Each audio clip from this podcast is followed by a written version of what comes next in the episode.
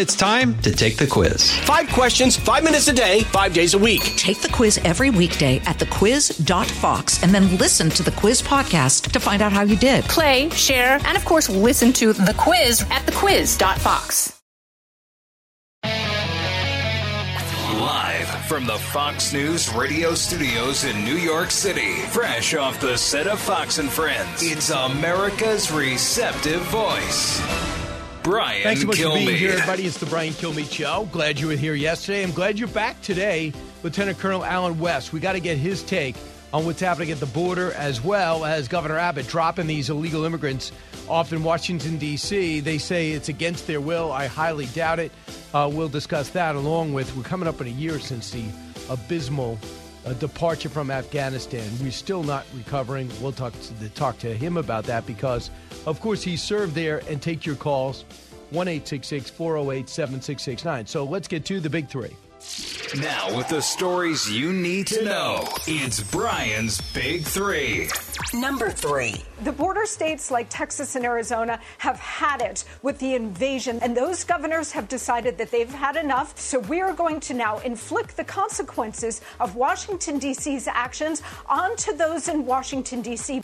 Right, busted wide open. That's what the southern border. That's the story with the southern border and the American people. And the surprisingly Hispanic Americans are sickened by it because the massive border breach seems intentional.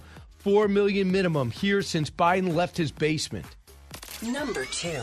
Well, whatever came out of the trip has been a, a, very closely held secret. No one can point to anything that was accomplished. Maybe something was, but, but if it was, we ain't heard about it. Right, uh, Middle East miss. Hard to see what was accomplished on Joe's four day fist bump tour through the Arab world. Oil is up again, and a year from Afghanistan's disastrous withdrawal, our reputation is still in tatters. Number one. He's unpopular. The Democrats don't want him to run. So the Democrats are about to go through massive turmoil. They'll have between 20 and 30 candidates when Joe Biden does the inevitable and announces he's not going to run for president in 2023.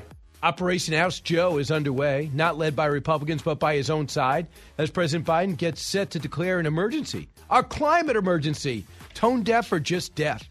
So I'm not kidding. Uh, that's he's being pushed by Senator Whitehouse of uh, of Rhode Island. Hey, even though Joe Manchin won't vote for any of our climate proposals, what do you say you just declare a state of emergency? I have no idea what he's going to do, but it's not going to be good for oil and gas. It's not going to be good for your oil bill. It's not going to be good for the, the dollars you're spending per gallon to put into your gas tank. And that's really, by, by almost every poll that I see, what people care about most. So they're talking about this, this Democratic initiative on an environmental agenda that Senator Kerry, now climate czar Kerry, has been pushing. And nobody else is. If you see what's happening in Germany, you see what's happening in France, they're going back to nuclear and coal because they don't want to depend on Russia for oil and gas. They don't want to go beg Saudi Arabia, who can't do much more. They're basically at their limit. Why would they do anything different? And that is why I think President Biden is getting the worst advice possible. He's trying to kiss up to his ultra left instead of trying to do what's better for the country or the center left. That's what Democrats want. But I believe this is a center right country. Lieutenant Governor Winsome Sears, who, if Governor Youngkin gets the nomination, will probably be Governor Winsome Sears. Cut to. Let me tell you something. Every time that we go to the to the grocery store, we're going to the polls. Every time we buy that bread and it's expensive because of inflation, that's a poll. Every time we fill our tanks with gas and it's expensive, that's a poll. I don't think we're blaming Putin for that. We are blaming the person who sits in the White House because he said before he was elected that he was going to get rid of fossil fuels. It is your policies that have gotten us here. Inflation is not temporary, as you finally acknowledge. And, and uh, stop gaslighting us. We know the truth. We're paying for it every day. Meanwhile, uh, ex Labor Secretary uh, Joe Man uh, calls to kick Joe Manchin out of the Democratic Party. I'm talking about uh, the diminutive Robert Reich. He's uh, his Substack headline: "Is it time for the Democrats to kick Joe Manchin out?" Is he out of his mind? Do you know if you kick Joe Manchin out of the party, you immediately go to the minority?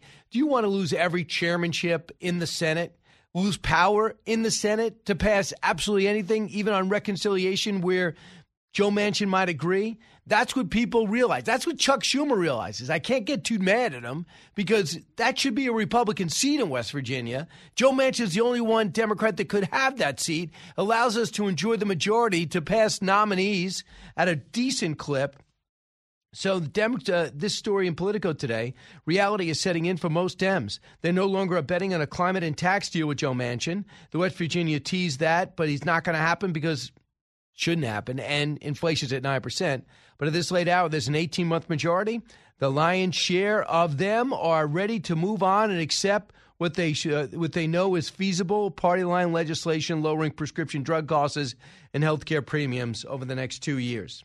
Meanwhile, Robert Reich writes if the Democratic Party had any capacity for disciplining its lawmakers, hold them accountable, it would at least revoke Manchin's chairmanship of the Senate Committee on Energy and Natural Resources. Maybe he will leave the Democratic Party, go independent, and decide not to caucus with them, like Angus King did, like Bernie Sanders did, as was pointed out yesterday on this show. They are Democrats, not Democrats. They decide to caucus with Democrats, allowing them to have the majority. So remember, we mentioned the Middle East trip was last week, and he goes to Israel, and he walks out with a deal, I guess, to agree that Iran will never have a nuclear weapon. Really? Why didn't you pressure Israel? And I just thought about this lately, it's my bad, to stop coddling Russia. Because you agree with Russia when it comes to Syria, you must understand that Ukraine and Israel has a lot more in common than Russia and Israel. You've threatened by its neighbors, invaded unjustly, have to fight for its survival. That has Israel written all over it. Why not, Mr. President, go after India? Who is buying Russian oil, allowing them to sustain their war machine to keep that fight going on. Neither thing happened. And when it comes to Saudi Arabia, he actually gave him credibility when it comes to the crown prince, when it comes to the U.S. Saudi relations, which was in jeopardy because it was so tight with Trump, and you said you were going to treat them as pariahs. You obviously couldn't do that. So the question is what's been done? Also, in the meeting, a Saudi official said the president never even brought up Khashoggi. So, what is the deal there? Ali Ahmed, uh, whose cousin is Al Badar, who used to be ambassador to the U.S., said it's not allowed to leave Saudi Arabia despite facing no criminal charges. So there's an American being held hostage who was told to keep uh, keep their voice down and don't make a big deal of it, and we'll try to get him out the name was never brought up. That name was never brought up by President Biden. So when you talk about achievables, if he said, I came out with two political prisoners, Americans, that would have been something you could say was tangible that emerged from this. But nothing seems to have emerged from this. Here's Trey Gowdy, cut six. We were told, and it had to be true because President Obama and the Washington Post both told us that Joe Biden is the most experienced person to ever run for president on matters of foreign policy. It had to be true because those two people told us that. And yet we had a feckless withdrawal in Afghanistan. You have Russia occupying a neighboring democracy, and you have Iran perhaps with nuclear capability. Look, what's really sad about what Dr. Biden said is the President of the United States has to go to his spouse to find a defender. Other than Joe Biden and Harold Ford, I hadn't heard too many people defending Joe Biden lately. They don't want him to run for president, and they know he's going to drag them down in November. Listen, uh, there, there's nothing that he said was inaccurate. And if you listen to Trey Gowdy's show on Sunday, he doesn't come out, even though obviously everybody knows he's a conservative Republican. He's given him deference and treats with respect, but there's just nothing there so far that we can see that would allow anybody to think that they're not moving on for the Democratic Party. That's why a fundraiser in Los Angeles among high donors, small affair, big money, had Jared Polis, so called moderate governor of Colorado. I don't know too much about his record, but I appreciate his stance when it comes to a lot of the COVID policies, which wasn't left wing like Gavin Newsom, who's also there, and Kamala Harris. It's flat out embarrassing. Embarrassing to be a sitting president and have people maneuver behind you. Think about this. How insulting was it for Gavin Newsom to go to the White House while you're in the Middle East and go into what seemed to be the West Wing, not even wearing a jacket as if you live there? It was bizarre. And yet he does a bunch of interviews saying, I'm not dreaming about running. What else do I have to say? Look, I see the phone calls are up there already. 1 408 7669. So I'll take your calls in just a moment. Or if you want to write, briankilmeade.com. You listen to the Brian Kilmeade Show. Don't move. Learning something new every day. On the Brian Kilmeade Show. The Will Cain Show is now dropping five episodes a week. Join Fox and Friends weekend host Will Cain as he tackles the latest headlines from his unique perspective, along with thought provoking interviews with leading figures and live calls from viewers and listeners. Listen wherever you download your favorite podcasts. Out of the gates and ready to go. Hey, it's Hutton and Withrow. Hot Mic is here on the Outkick Network. We've got your afternoon covered with the latest sports discussion, and it's available wherever you find your audio. Daily analysis and news. He is hot. I am Mike. Actually, my name is Chad. His name is Jonathan, but you get the picture. We're going to bring it every single day. Whatever you want to call us, we'll respond to. We just want you to respond to what we're dishing out every day. And while you're here, we hope you subscribe to the podcast, like, subscribe, and share.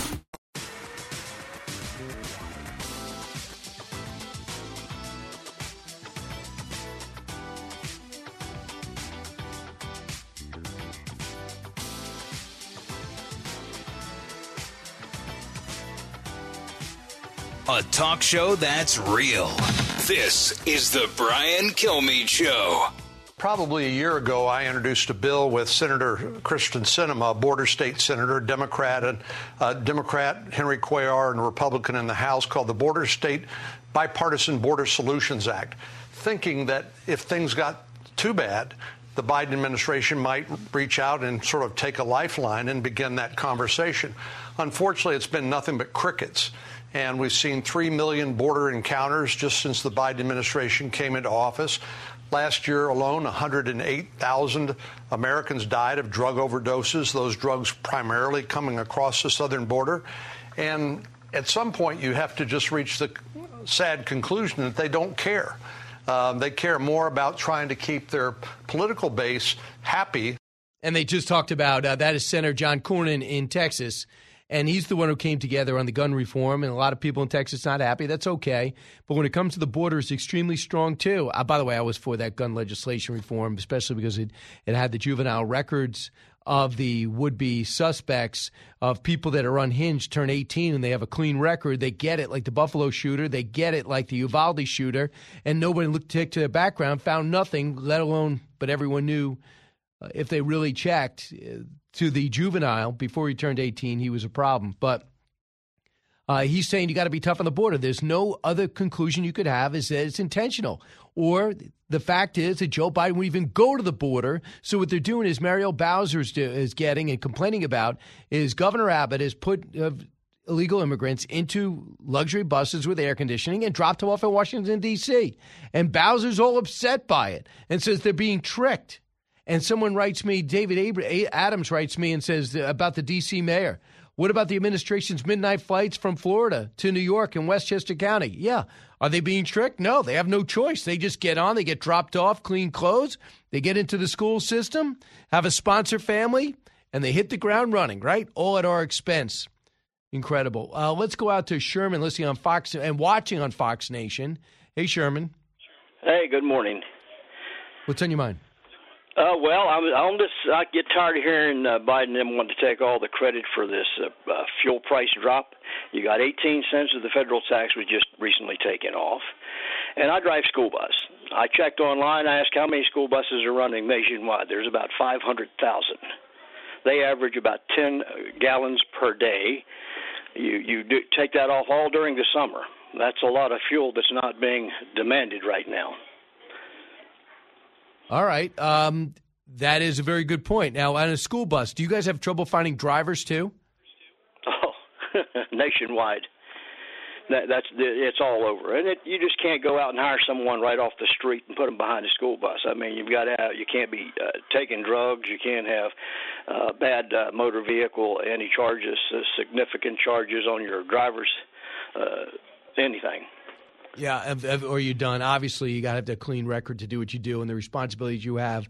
Uh, I really give you uh, great credit for it, but that's absolutely true because you know you're not going to charge more to pick up the kids.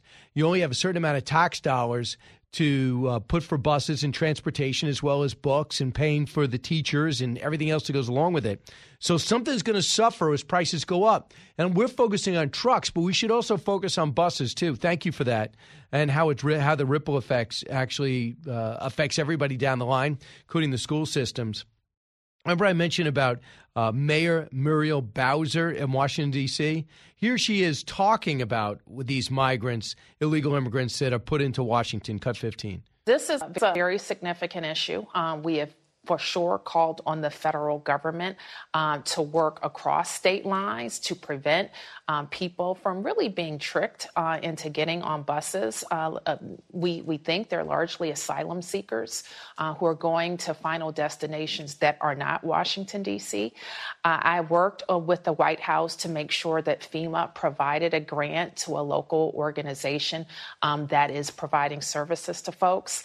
Um, but I fear that they're being tricked into nationwide um, bus trips when their final destinations are places all over the United States of America. But why are there final destinations of places all over the, over the United States of America? They're not applying at consulates, filling out forms, and getting approved. But they get here, they flood the zone. The word is there's only 30% of the Border Patrol actually on the border. The other 70% are processing the people that the mayor's talking about as if they we were expecting them. We sent an invite and we begged them to come from Guatemala. It's not the case. Cut 16. So it's not just local taxpayers picking up the tab. You're saying the federal government is helping. Well, local taxpayers are not picking up the tab and should not pick up the tab. Um, and we really need a coordinated federal response. We know um, that it's done uh, for refugees who, who come uh, to, to the states from all points uh, of the world, and the same has to be uh, done in this situation. Right. Uh, it is pandemic money. That's another one of the stories pandemic money. So, real quick, uh, this the president has ultimately failed at the border epically. And do you ever say about Barack Obama? He had a different philosophy, right? A little bit more uh, permissive. But even without Title 42, he was known as the deporter in chief because if you didn't have a good excuse, he was sending you out for the most part. Still doing those midnight flights, I get it. But for sending you out, remember the kids in cages? Well, those kids were separated from the general population, and they told Donald Trump, they said, You put kids in cages. It was Barack Obama. You don't see any of that because, number one, the cameras aren't allowed, and President Biden's letting everybody in. So now more kids without parents are coming to the border because now's the time. They feel eventually they'll send for the parents. So the Washington Post has seen everything that's going on, sees the president's real clear average at 38% approval rating, sees how inept he is on the international stage, sees he was able to get anything done uh, politically and they ranked the top 10 candidates for 2024. At least they put him number one. Two is Pete Buttigieg, three is Kamala Harris, four is uh, Klobuchar, five is Warren, six is Sanders, seven is Newsom, Whitmer is eight, uh, Cooper is nine, and AOC is 10. I think Jared Polis should probably be on that list. I don't know how much charisma he has, but he's certainly not a radical Republican. To me, radical Democrat, I should say. To me, the most interesting candidate would be Joe Manchin if you put him forward, I'm wondering if a moderate won it last time, who was failing miserably on the stage to the point where people weren't even calling him in in debates, why would you not pick a moderate center right Democrat to represent you if you wanted to keep that White House? But I know, I guess Joe, Joe Manchin's in his 70s right now, so I'm not sure that he would, mm, you know, want to do this. I think he's got plenty of money. I'm not too sure that he would actually need to do this but I think he'd have to be somebody that you consider. The crazy thing is, they're also looking at Governor Pritzker of Illinois. Is there any more failed state than Illinois? The guy gets booed wherever he goes. He is did not earn anything that he has. He inherited almost all that money. Governor Newsom, same thing. Uh, this guy blew up San Francisco. Then he runs for governor. He does that, becomes governor, and tell me one by what calculus the state is better off with Governor Newsom. Homeless is through the roof, taxes through the roof. People are leaving with the most picturesque state with offers the most diverse opportunities maybe in any in the union. And now they're going to stop allowing the building of new gas stations. Really? Lieutenant Colonel Allen West is next.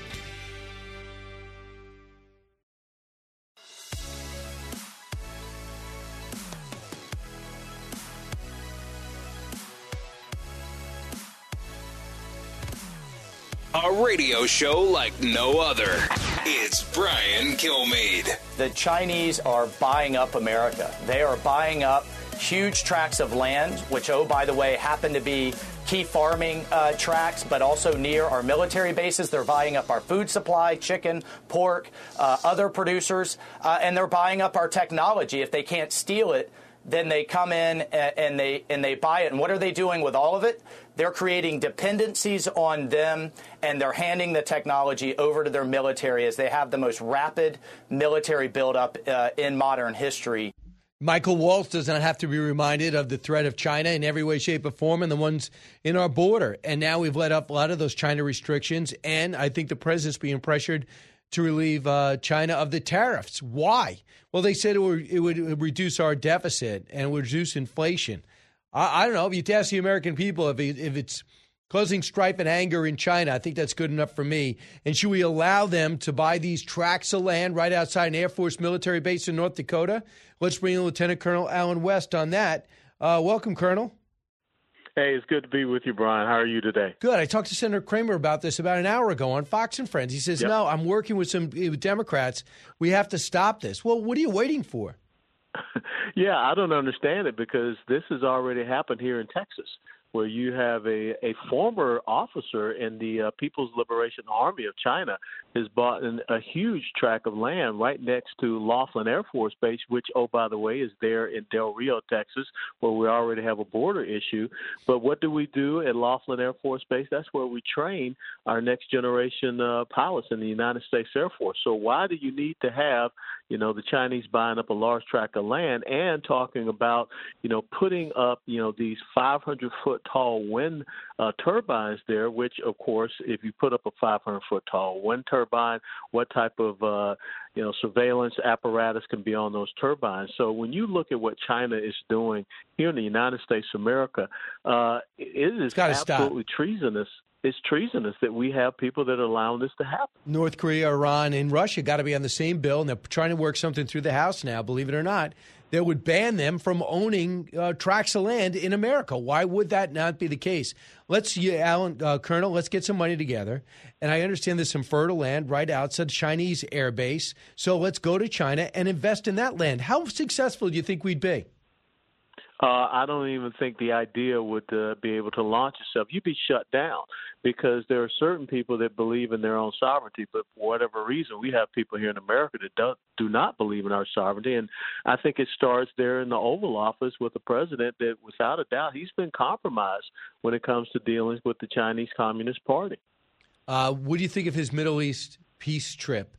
His four stop, uh, his four day tour on a uh, a grading scale of A to F, it was an F. I mean, what did we gain from that? I mean, I didn't see anything that was positive, especially when you go hat in hand to Saudi Arabia when we were energy independent 18 months ago, and now you're begging them to uh, release the spigots. And what did uh, bin Salman say?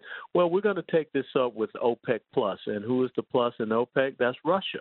So the last thing we need to do is have them deciding our energy security, which is exactly what they're they're going to do. Right. I think the Norway and uh, excuse me, Sweden and, and, Finland that was passed in the House. I think they're going to be getting verification into uh, growing NATO. So that'll be that'll be a positive. But besides that, mm-hmm. I would I would like to see the president of the United States actually get something done. For example, he had India there, and he has Israel. What do they have in common? Both are helping sustain Russia by keeping relations going and buying their uh, buying their oil and gas. What are you doing? Come on, Israel. You understand yeah. what it's like to be threatened uh, unjustly by a neighbor who just wants to obliterate you? You should be forced to publicly defend your alliance with Russia. Yeah, but see, the thing is that when you have a Biden administration that is head over heels going back toward the Iranian nuclear agreement, which people up there uh, on Capitol Hill know nothing about the details or what have you. Of I know. New iteration, the billions of dollars they want to give to Iran, the number one state sponsor of Islamic terrorism. Well, guess what? You're forcing people to go look for different types of relationships because they don't see you in a position of power. They don't see you in a position of strength. Uh, uh right now, I want you to hear what Mayor uh, Bowser said about Governor Abbott his push to put illegals on buses and drop them in Washington. Cut 15. This is a very significant issue. Um, we have for sure called on the federal government um, to work across state lines to prevent um, people from really being tricked uh, into getting on buses. Uh, uh, we, we think they're largely asylum seekers uh, who are going to final destinations that are not Washington, D.C. Uh, I worked with the White House to make sure that FEMA provided a grant to a local organization um, that is providing services to folks. Um, but I fear that they're being tricked into nationwide um, bus trips when their final destinations are places all over the United States of America. And as I brought up earlier, why is their final destination places all across America? They're here illegally. Do you think Governor Abbott's tricking them?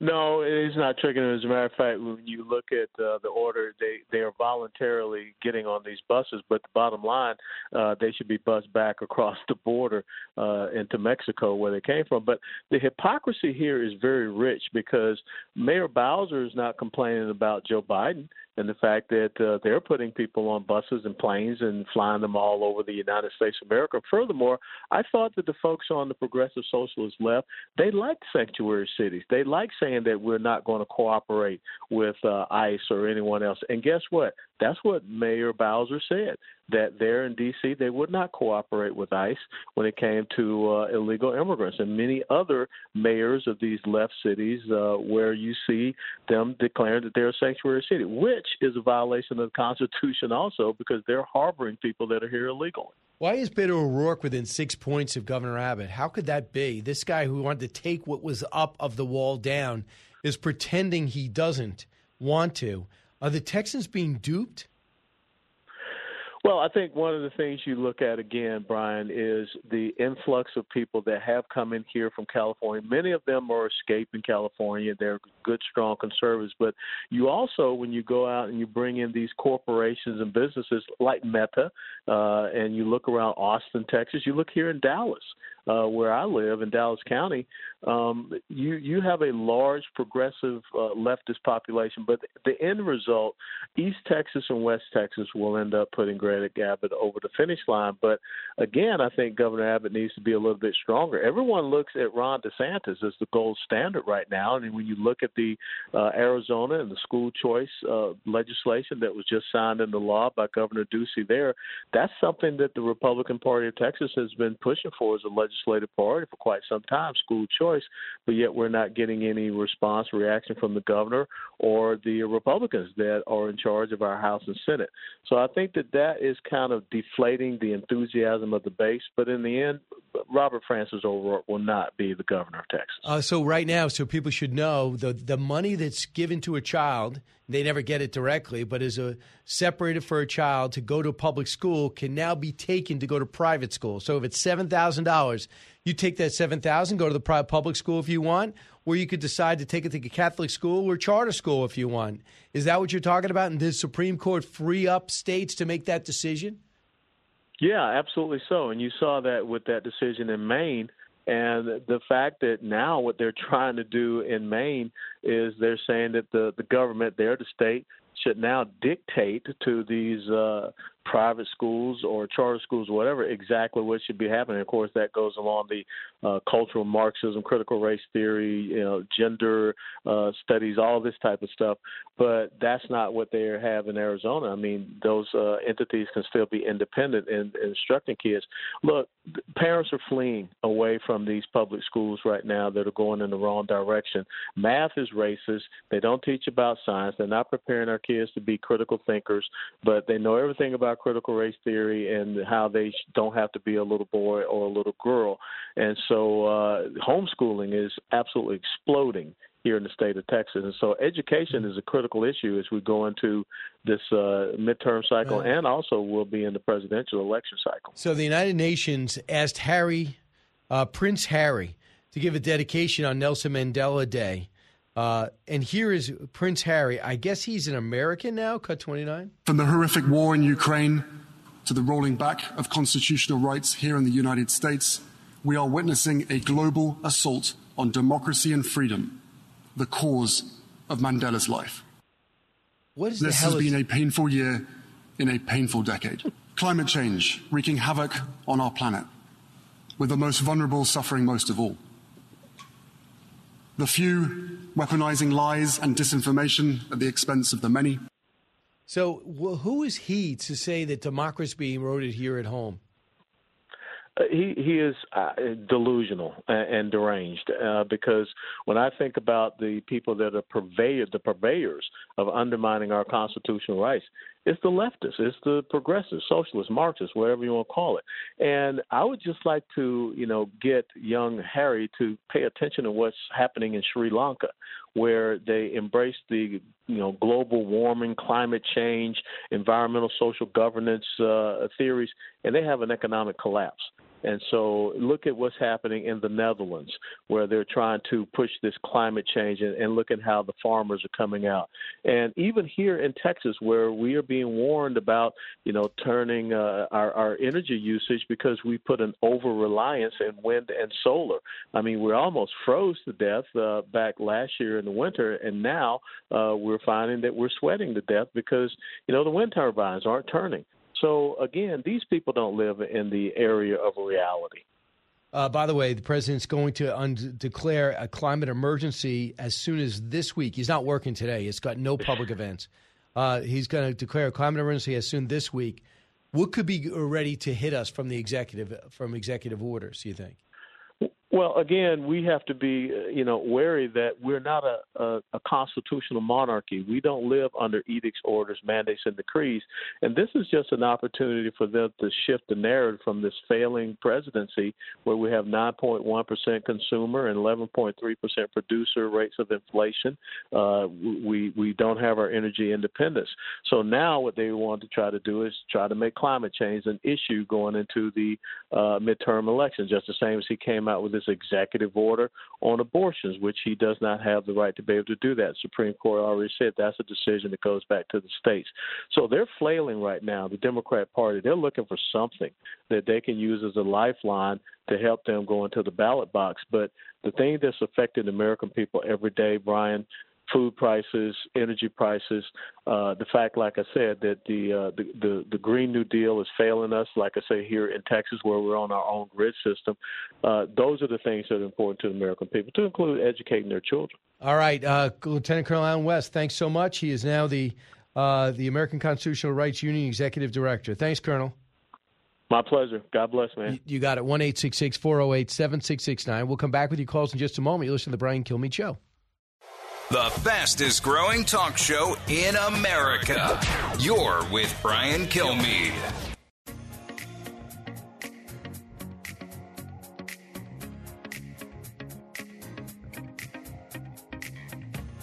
The more you listen, the more you'll know. It's Brian Kilmeade.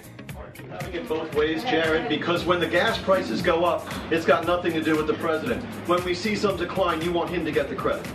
Uh, look, I think that uh, that, that uh, it, it, there's there's no both way thinking here at all. The president has reacted uh, from the beginning, talking about how this was such an important priority. He then presided over the largest historical release of uh, barrels of oil from the strategic reserve, 180 million barrels. Then he talked to global partners to get them to kick in uh, another 60 million. so he it was, it was Putin's fault when they're coming down, he gets the credit. Yeah, I very much disagree with that framing. I think what's happening here is a president who is working uh, tirelessly to uh, address the uh, largest constraint, probably the toughest constraint uh, facing uh, American households right now. Listen, that is Jared Bernstein, desperately trying as a White House economic advisor. Everyone should be fired there because they give the wrong information. If they know the right information and they give it wrong, they're lying. And if they think they have it right, they're just flat out wrong. I don't know what's worse. I guess saying you're just wrong as opposed to lying. But you have a situation where they're trying to pass Build Back Better. There would have been another four trillion strain on our economy, filled with all types of levers and fines for those people trying to develop fossil fuels, which in the short term are the only answer. It's 80% of all fuel that we use in our country. I think perhaps even more now. So now you have a situation where the oil and gas companies gave you 10 simple things to work on to make it enable them to be able to drill more and refine more. And they've done nothing except for blame gas station owners and oil and gas companies for making too much profit.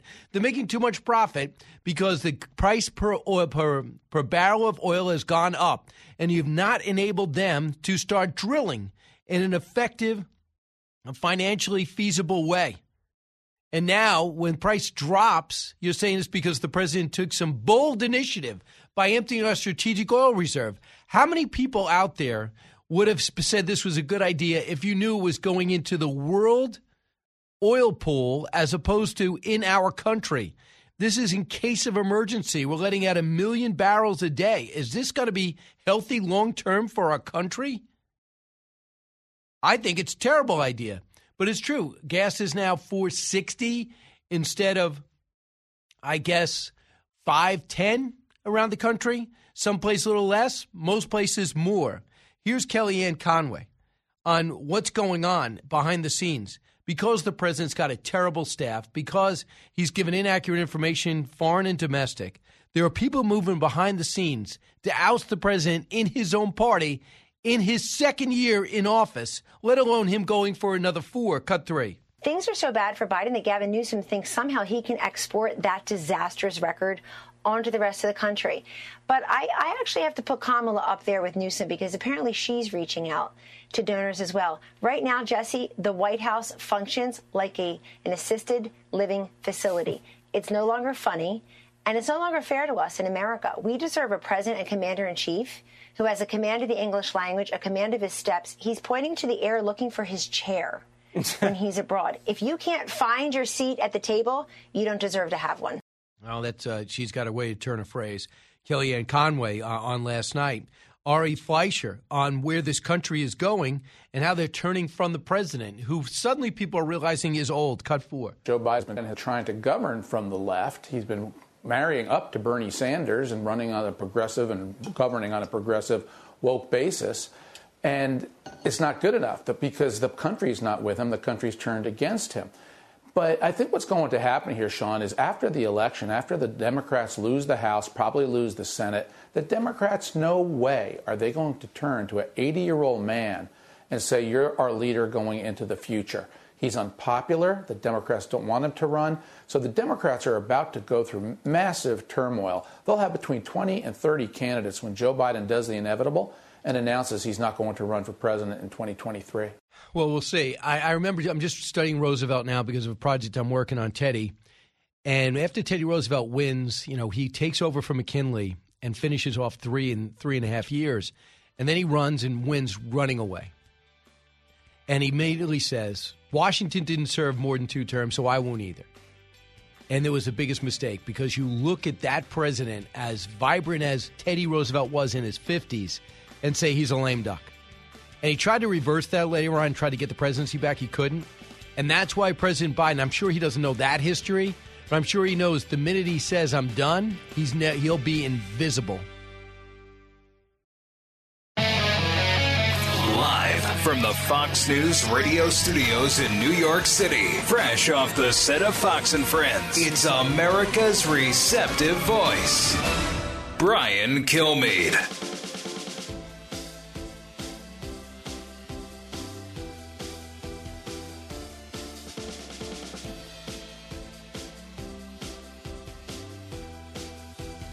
Thanks so much for being here, everybody. It's the Brian Kilmeade Show, 1 408 7669. This hour, I'm going to be joined by Newt Gingrich in a matter of moments. His book is out. It's great. It's called Defeating Big Government Socialism, Saving America's Future. And Tom Homan at the bottom of the hour. We'll finish up with the simulcast on FBN. Uh, Stuart Varney not in. Uh, Ashley is in. Ashley Webster is in hosting for Stuart. So I come to you from 48th and 6th in Midtown Manhattan, heard around the country, around the world, especially in the Ukraine. So let's get to the big three. Now, with the stories you need to know, it's Brian's Big Three. Number three. The border states like Texas and Arizona have had it with the invasion, and those governors have decided that they've had enough. So we are going to now inflict the consequences of Washington, D.C.'s actions onto those in Washington, D.C. That is, uh, of course, Monica Crowley busted wide open. That's the story of our southern border. And the American people, and surprisingly, the Hispanic Americans, are sickened by it because the massive border breach seems intentional. Four million minimum here since Biden left his basement. Number two. Well, whatever came out of the trip has been a, a, very closely held secret. No one can point to anything that was accomplished. Maybe something was, but, but if it was, we ain't heard about it. Trey Gowdy weighing in on the Middle East miss. Hard to see what was accomplished on Joe's four day fist bump tour through the Arab world. Oil is up again, and a year from Afghanistan's disastrous withdrawal, our reputation is still down. Number one. He's unpopular. The Democrats don't want him to run. So the Democrats are about to go through massive turmoil. They'll have between 20 and 30 candidates when Joe Biden does the inevitable and announces he's not going to run for president in 2023. Ari Fleischer's always believed that. Operation Oust Joe is underway, not led by Republicans, but by his own side. As President Biden gets set to declare an emergency, a climate emergency, tone deaf or just deaf. Let's bring in Newt Gingrich. Newt is pumped up today because he has a live signing, a chance to interact with the public abroad, livesigning.com slash defeating. So be part of that. That'll be at 5 o'clock Eastern Time. Uh, Mr. Speaker, welcome back. Well, it's great to be with you. And as I said the other day, Cliff and I both admire so much uh, your work ethic and your enthusiasm and your commitment to ideas. Yeah, well, thanks. I mean, you are the ultimate idea guy, especially when you were running for president and then even when you were Speaker of the House. So, first off, is it Ari Fleischer wrong? Everybody, everybody actually know, including Joe, that he's not running again? Because I don't really believe that. I think that he still thinks he's running again. Well, why shouldn't he? I mean, he, look, first of all, given his current cognitive confusion, uh, how would you know? Uh, second, you know, you're the president. You're sitting in the White House. You got Air Force One. You got Marine One. Uh, you got limousines and cavalcades and all sorts of things. Why would you think you're going to give it up? Uh, I mean, when's the last time we had a president voluntarily decide to leave? It was Lyndon Johnson, and that's because uh, the Tet Offensive had occurred, and he realized he couldn't get reelected. Um, Harry Truman decided before him, but Harry Truman was the most unpopular incumbent president uh, that we'd had in a very long time. So I, I just think you have to recognize that um, what you have here is uh, a guy who spent his whole life wanting to become president, finally got there, uh, turned out to be pretty incompetent, has all the wrong policy values, is uh, running a disaster, and uh, nonetheless has all the tools of the presidency. I mean, You know, you run a government that spends trillions of dollars, you've got a lot of assets to try to stay in power.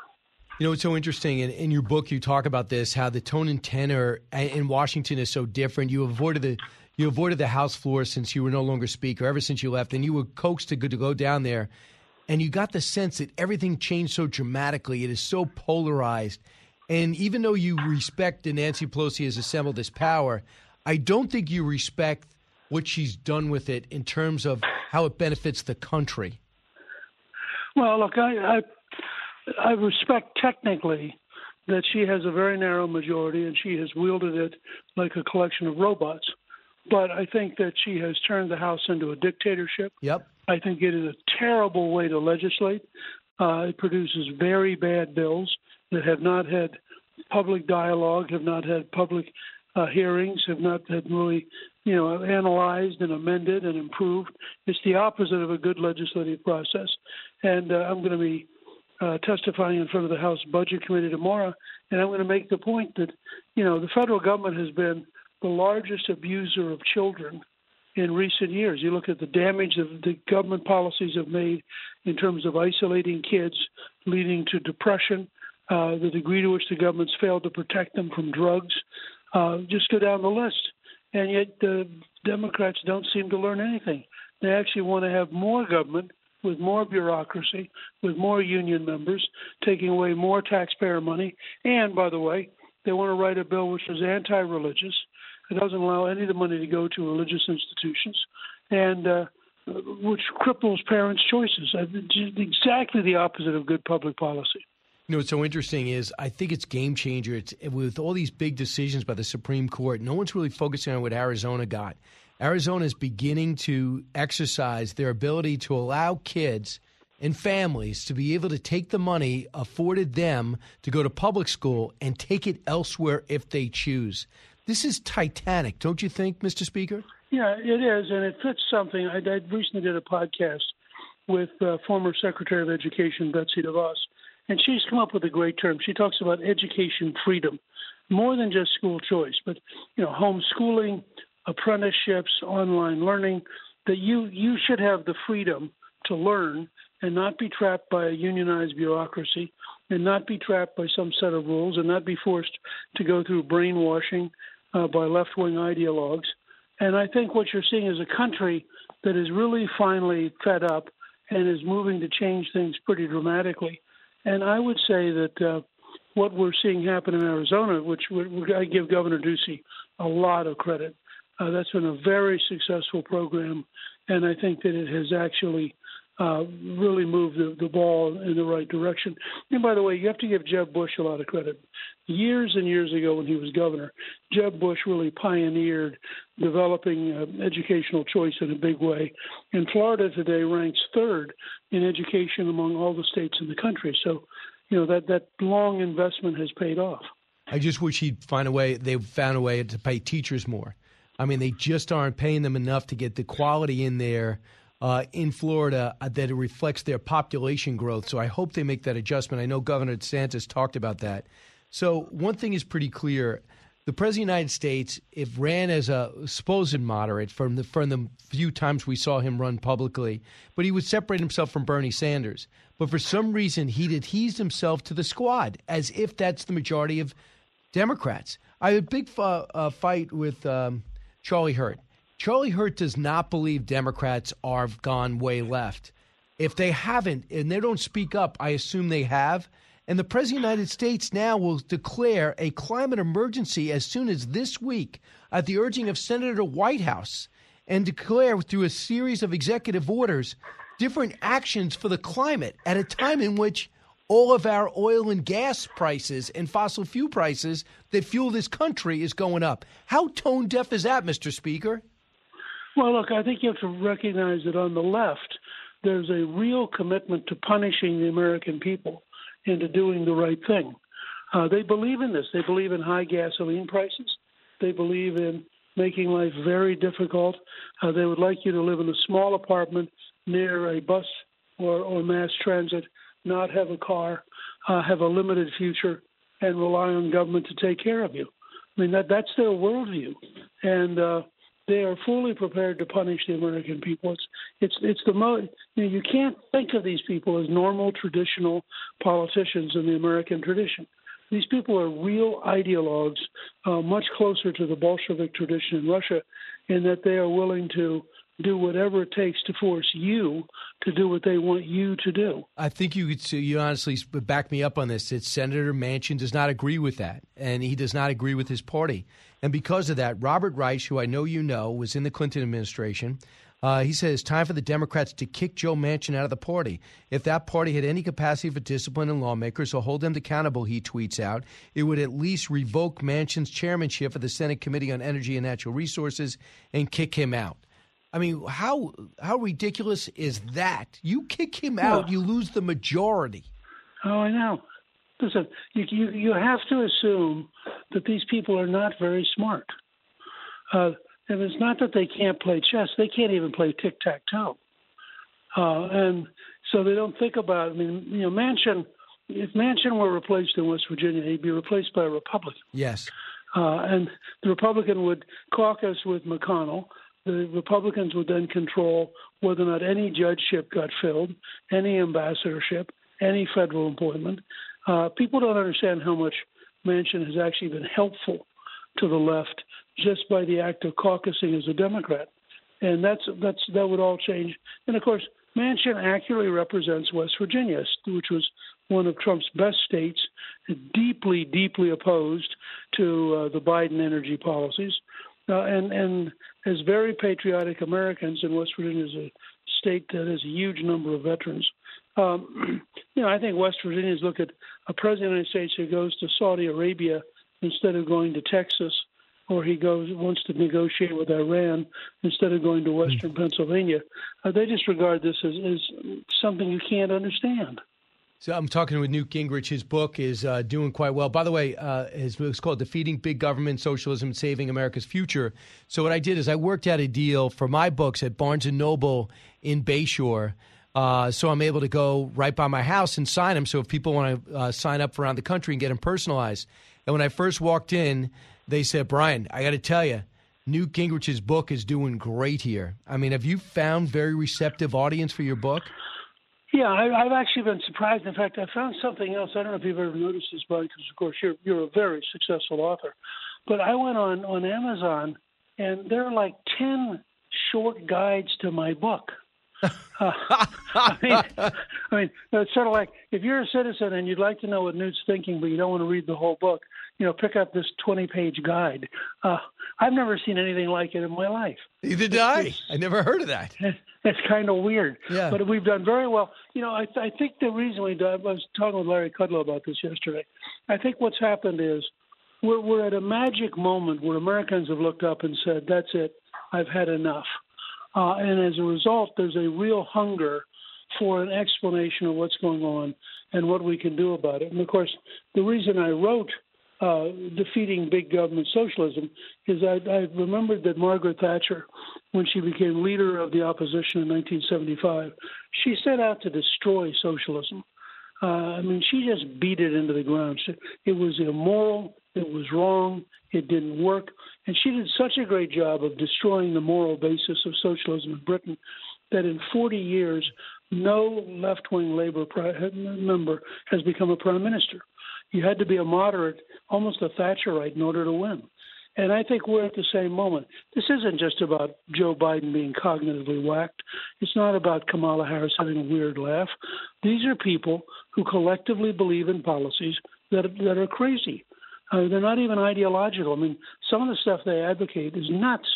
And if you say to yourself, how can an American president release a million barrels of oil from our national reserve and send it to a Chinese company with ties to Hunter Biden and have the, the Washington Post and the New York Times not notice it. Uh, I mean, these things are just crazy. You, you have a corrupt left wing radical administration which is failing. And let's be clear about this. This is a failure. My, and my concern, and the reason I wrote Defeating Big Government Socialism is I don't want this just to be a personality failure. I want people to understand right. these folks are failing because the very belief system they have does not work, cannot work, and has to, in fact, be replaced. Yeah, and you go, you date back to FDR when things, we were in the middle of a depression, uh, on the cusp of a war, and it was time for social spending to bring us out of it. We never came uh, when he started with that, we never really reversed it. Some of the programs went away, but not the thought process, and government has just grown. You also point out that local government used to spend more than state government, and state government used to pay more than federal government, and that all changed dramatically. But I want to bring you to just the X's and O's. As much as you might think you have better ideas and you might have a better direction for the country and be more patriotic, you have to have the right tactics and strategy. Do you believe for Republicans to be successful in the midterms, it would help or hurt for President Trump to declare his candidacy before or after? What would help more? I, look, I, look, I'm, I, let me be blunt. I think it hurts. I think it's a mistake for President Trump to announce before the election. Uh, right now, the key to this election is to run a big race election in which the choice is really big and to tie people like like Warnock and Kelly directly to Biden and directly to nine percent inflation and uh, gasoline at the highest price historically, and all the other things that we know. Uh, and I think anything which distracts from that is wrong. And I think for President Trump to announce before the election is just plain wrong. And I hope he doesn't do it. I've told him that myself, uh, and I and I really do hope he doesn't do it. I think it's a mistake. And will you tell? You did tell him that? Yes. And do you think he listened? No. Well, he always listens. he, doesn't, he does. He just doesn't obey. Right. That's pretty clear. Uh, I know. But, I know. Respect. again, I mean, I mean, look, I, I'm a very straight guy. I, I say on your radio show, or I say on Fox with you, on Fox and Friends, I say exactly what I say in private because I think it's the most effective way to communicate. And I think we have a chance here. In fact, I'm just finishing a newsletter at Gingrich 360 we do three free newsletters a week, and the next newsletter is Right. going to be on the concept of big races.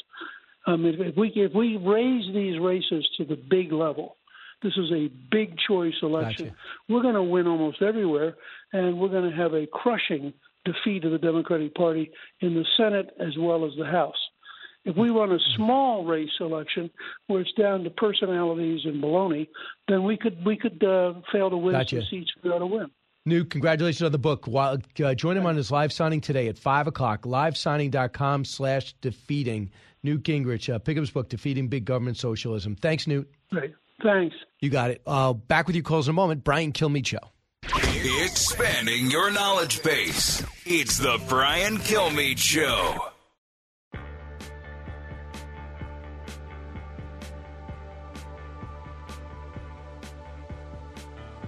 If you're interested in it, Brian's talking about it. You're with Brian Kilmeade. So I have a chance to go on stage. I love doing radio, I love doing TV, but there's nothing better than being on stage.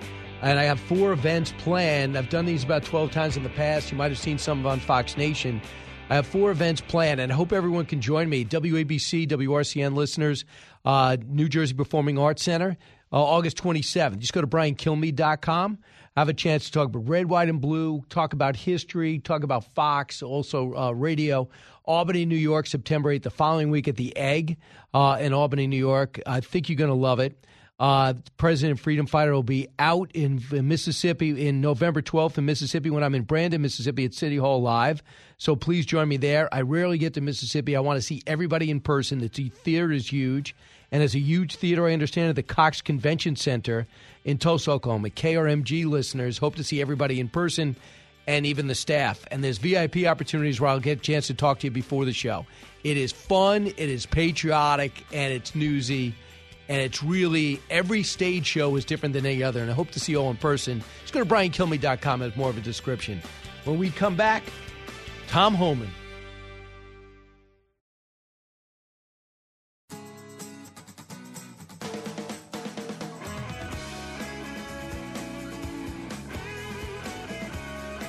Radio that makes you think. This is the Brian Kilmeade Show. Probably a year ago, I introduced a bill with Senator Kyrsten Sinema, a border state senator, Democrat, uh, Democrat Henry Cuellar, and a Republican in the House, called the Border State Bipartisan Border Solutions Act, thinking that if things got too bad, the Biden administration might reach out and sort of take a lifeline and begin that conversation. Unfortunately, it's been nothing but crickets. And we've seen 3 million border encounters just since the Biden administration came into office. Last year alone, 108,000 Americans died of drug overdoses, those drugs primarily coming across the southern border. And at some point, you have to just reach the sad conclusion that they don't care. Um, they care more about trying to keep their political base happy. And I think that Senator Cornyn gave him more rope than just about anybody else, even though he's affected arguably the most in Texas. Tom Homan knew right away there was a problem because it wasn't a bad approach, it was no approach. He's a retired acting ICE director, Heritage Foundation visiting fellow, and he's a Fox News contributor. Uh, Tom, welcome back. Thanks for having me, Brian. Uh, Tom, first off, Senator Cornyn, I mean, he's a very deliberative guy, former judge. He's not a firebrand, but he's 100% right, isn't he? She's absolutely right. I mean, look, you reach across the and try to get something done to control the border, but they don't want any border control, Brian. You know that. They haven't done this administration. You can't point to a single thing they have done to slow the flow. Everything they have done is send more resources to the border to process people quicker and release them faster because they're more concerned with the optics of the crisis. They don't want overcrowding. They don't want what Fox News did and had the 15,000 Haitians under the bridge. That was a bad day for them.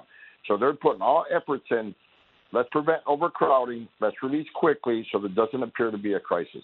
What could change their mind? I think what should, what should change your mind is is uh, is, is the issue of, of national security threats.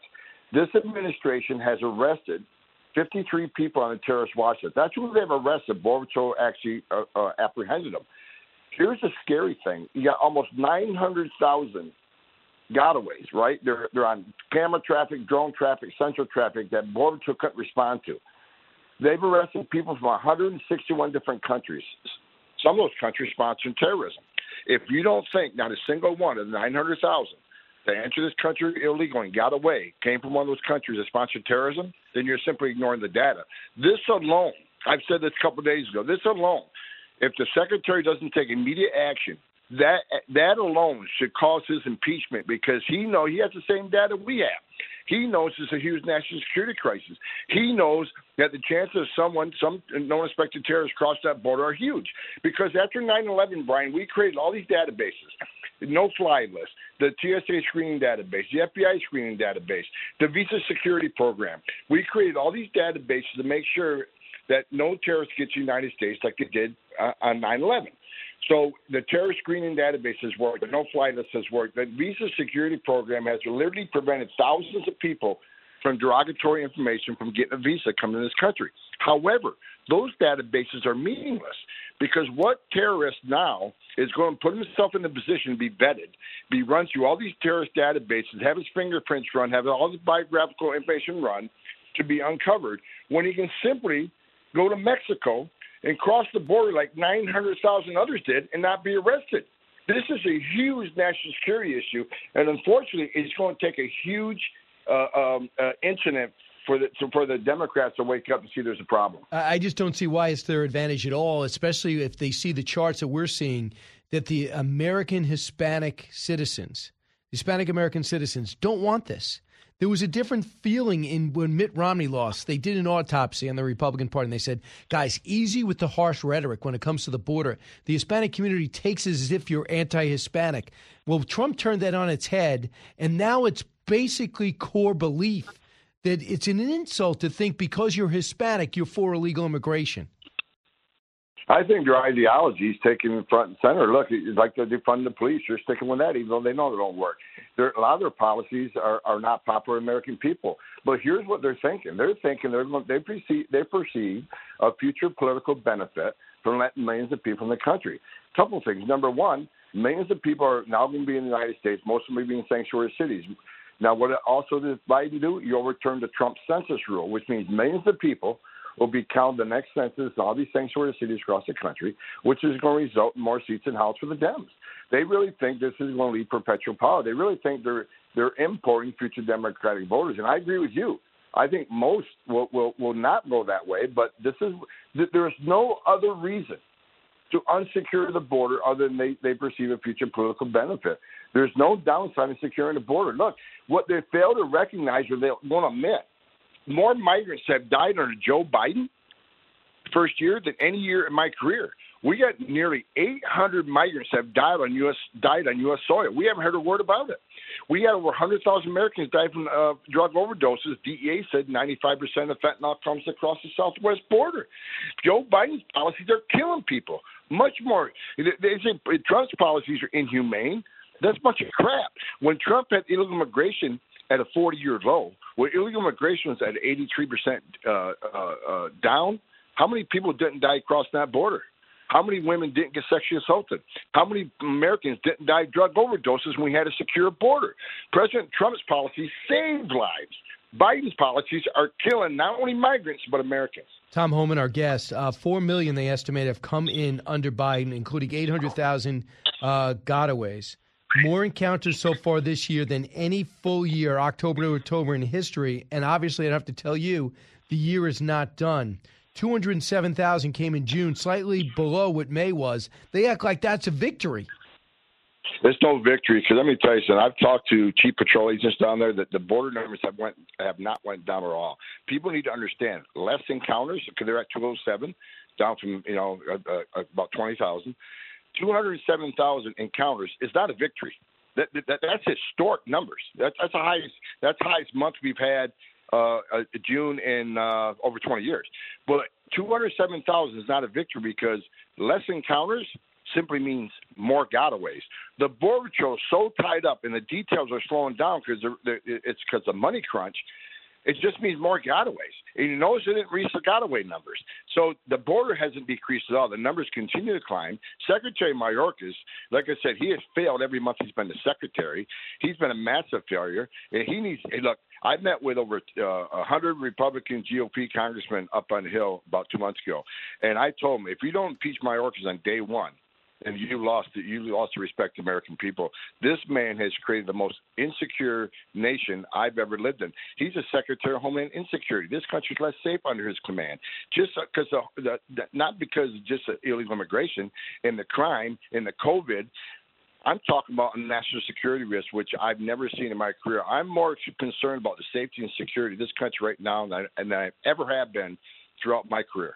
Yeah, it's it's unbelievable, especially with the with the meth and the good drugs that are that are pouring through. So the governor Abbott of Texas was doing something I'm not sure it got anybody's attention until recently, and he is shipping he is letting illegal immigrants get on buses and be dropped in Washington D.C. Mayor Bowser said this about it. Cut 15. This is a very significant issue. Um, we have for sure called on the federal government um, to work across state lines to prevent um, people from really being tricked uh, into getting on buses. Uh, uh, we, we think they're largely asylum seekers uh, who are going to final destinations that are not Washington, D.C. Uh, I worked uh, with the White House to make sure that FEMA provided a grant to a local organization um, that is providing services to folks. Um, but I fear that they're being tricked into nationwide um, bus trips when their final destinations are places all over the United States States of America. Does she have a reason to fear that they, they could have destinations across America, but they might be stuck in D.C.? What do you think about the mayor of D.C.'s reaction? Well, she's not very smart. That's obvious. Because first of all, these people aren't forced to get on that bus; they volunteer to get on the bus. And she, you know, I, it, it's just, it's, it's insulting that she doesn't. If she wants to fix a problem, then when she's working with the White House, She'll work with the White House and ask them to secure the border and protect this nation. First of all, that was solve her problem. And second of all, she runs a sanctuary city. So, you know, they're going to flock to D.C. anyways because they feel protected. They can even get to D.C., commit a crime against a U.S. citizen, get locked up in a local jail, and get released back in the community to reoffend because she supports sanctuary cities. She's a welcoming city. So they're going to go to Washington, D.C. anyways. So they just you know, Governor Abbott, I think, is doing a great thing. He's putting this on a national scale. He wants to give D.C. a, a little taste of what they've been dealing with in Texas and Arizona and California. You know, give D.C. a taste of it. But she's just off. The, she's she's off the reservation. If she wants to fix her immigration problem, that's the White House to secure the border. That's that's what you, that's what we're supposed to do. We're supposed to be a sovereign nation. We're elected officials' number one responsibility is protect the citizens of this country. That's what her first priority should be. Right, and and of course they have just totally ignored it. I, instead of bad policy, we just have no policy. That's what's so maddening. Tom Homan, thanks so much. We'll stay on it. You got it, Brian. Thank you. You got it. Uh, one eight six six four zero eight seven six six nine. I'm going to do a simulcast on Varney and Company, and then at the end of the segment, I'll be able to squeeze in a few calls. So be first.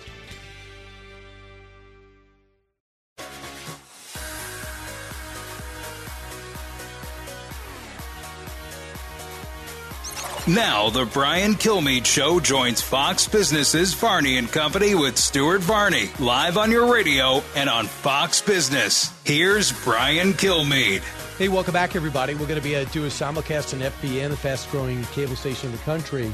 Uh, and Ashley Webster's in for Stuart. We'll talk a little international relations and then get to your calls at 1 408 7669. So that'll be great. And we'll look forward to your input there. Also, special thanks to Tom Homan for joining us and then Newt Gingrich prior to that. All talking about things that matter most in this country. And the other thing we're just talking about is just pretty amazing. A year and a half in, a replacement for the current Democratic president from other Democrats and people pointing out the problem and complexities with the with the Biden family, as if they're coming up with it for the first time when we've been on this from day one, which made everybody think. I, mean, I remember when Jason Sudeikis was playing Joe Biden, and Jason Sudeikis just mocked the fact that he forgot everything was oblivious. But let's listen into Ashley Webster. Let him introduce me. Okay, Brian, good morning to you. We've just got this news in. The district attorney's office dismissing charges now against the Harlem bodega worker, Jose Alba uh, which, you know, I think that's the right thing to do. Do you think public pressure finally got to the DA? I, I hope so. And, and, by the way, Governor Hochul probably said, yeah. I'm going for four more years. You're really embarrassing me if you hold this line because American people in New York, I get to speak for you and for me, are fed up with crime being out of control. And finally, this bodega worker who was about to become a victim of crime decided, I've had enough. I'm going to try to walk away. They wouldn't let him. I'm going to try to get away and de escalate. They wouldn't let him. Audio was up on the camera, and you heard all that. And then when he had no choice, was him or the or the career criminal. He got a box cutter, yeah. stabbed him. The guy dies, and the girlfriend. I hope he's charged. In case you don't remember out there, the girlfriend mm. was stabbing him in the arm because she had no money on her EBT card and he said, I can't give you any food because you have no money. That's the way it works in America. And then she said, I'm going to go get my boyfriend. And that started this whole thing. She should be charged for starting this whole thing and should be charged for stabbing a guy. Yeah, and thank God for CCTV because we probably would have gotten a whole different story on this. Very quickly, is the New York mayor getting a handle on crime? He's, he talks a good game. He's all over the city at a crime scene, but is he really grasping it? Is he making headway, do you think, Brian? Well, he's making headway on murders from 973 to 903. Fantastic. And shootings are down, guns are off the street, Good. he claims. But he had a unit, there was the anti crime unit, that was actually undercover, not wearing windbreakers that said basically anti crime unit on the back, might be more effective.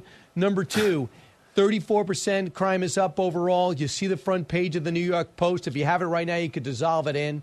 You have grand larceny through the roof. You had uh, grand theft auto through the roof. You have burglary, rapes up 11%. So far, it's not happening. And he's having a heck of a time recruiting officers. He needs he needs them at full strength. He needs to pay them more and start watching their back and make sure qualified immunity uh, stays par for the course. Because if you have some Democrat get in there and get rid of it, meaning some officer gets sued because a would-be suspect or criminal decides they want to sue, no one's going to do that job or do it effectively. All right, I want to move on to the administration. That the White House just cannot seem to explain, Brian, the point of uh, President Biden's recent trip to the Middle East. Listen to this, I'll get your thoughts. So, what was the point of this trip? He gets back with no commitment, and the price of oil per barrel shot up. Is that what the president wanted to go So there and have the price so of oil again- more expensive? But again, we have seen gas prices go down in, in the past 34 straight days. Aren't they I'll go down. dollars a gallon higher than when you guys took office, though? For, first of all, we have to look at the imp- of how we got there, right? We, you think about the the war that Russia has taken on in Ukraine. You know what, Brian? They can't ex- really explain what the whole point of the trip was. When gas prices are going up, they blame Putin. Now they're coming down, they're taking the credit. It is a absolute mishmash of mixed messages. Uh, let alone the messaging with the fist bump. We know that. People want to focus on that. She's a terrible press secretary. She can't spin her way out of anything. You know Yeah. she's an ideologue. You've watched her on other channels. You know how, how vicious she was against President Trump. Having said that, that's not a disqualifier. You ma- make you miss Jen Psaki. Like her or not, she was much more effective. Here's an example. They go to Israel. They basically hmm. get rebuked saying the only way to get Iran's attention is to show that you'll have a, a legitimate use of force. He says we could still think diplomacy is the best way. Then he goes to Saudi Arabia and says, if you could decrease the price, I expect it. He goes the next day, does the prince, and say it's impossible. We're basically at max strength. If he wanted to actually get some tangible things done, he walks it over to Saudi Arabia and says, the Iran deal is dead because they in Iran are adverse, uh, are at, at uh, loggerheads in the Middle East. Believe it or not, we're better off siding with Iran. And if you want to do that, that helps Saudi Arabia. They will in turn do stuff for you. But when you walk over, call them a pariah nation, and just say, I'd like to sit and talk and get to know you, when they already know you and don't like you, that's a problem. Israel should have been pressured to back Ukraine and back away from Russia because they've been unjustly invaded, had the Ukrainians. And if anybody understands that, it's Israel. They should have been pressured publicly to stop kissing up to Russia because it is it's the wrong thing to do. Those would have been two things that the president could have looked tough on and would have looked in America's best interest on. Neither happened. Instead, we get find out that he's offered trillions of dollars, billions of dollars, and possibly a trillion by 2030 to Right. Iran to not build a nuclear Brian, weapon. we're out of time, my friend. You are on a roll. We're out of time. Great stuff as always. Thank you Go so get him, much. Ashley. We'll Thank be you. right back. All right, uh, one eight six six four zero eight seven six six nine. I didn't really have a chance to talk about that, but Vladimir Putin's in Iran, and he is asking them for military support in terms of armed drones. They have a history of being adversaries. After World War II, uh, the Soviet Union just didn't leave Iran, and these were, and Iran was more westernized back then. Uh, even though they, uh, you know, they had the Shah, they just had more free market capitalism played a bigger role, despite the fact that they essentially had a royal family. So the Russians have very few friends, but they're in the Middle East now, talking about Syria, talking to Turkey. about Azerbaijan, where they're at adversaries, Libya, where they're adversarial, but trying to get Turkey is trying to get Russia to open up the Black Sea to allow grain to get out so Africa doesn't starve to death. We'll see if they're successful at that. Brian Kilmeade.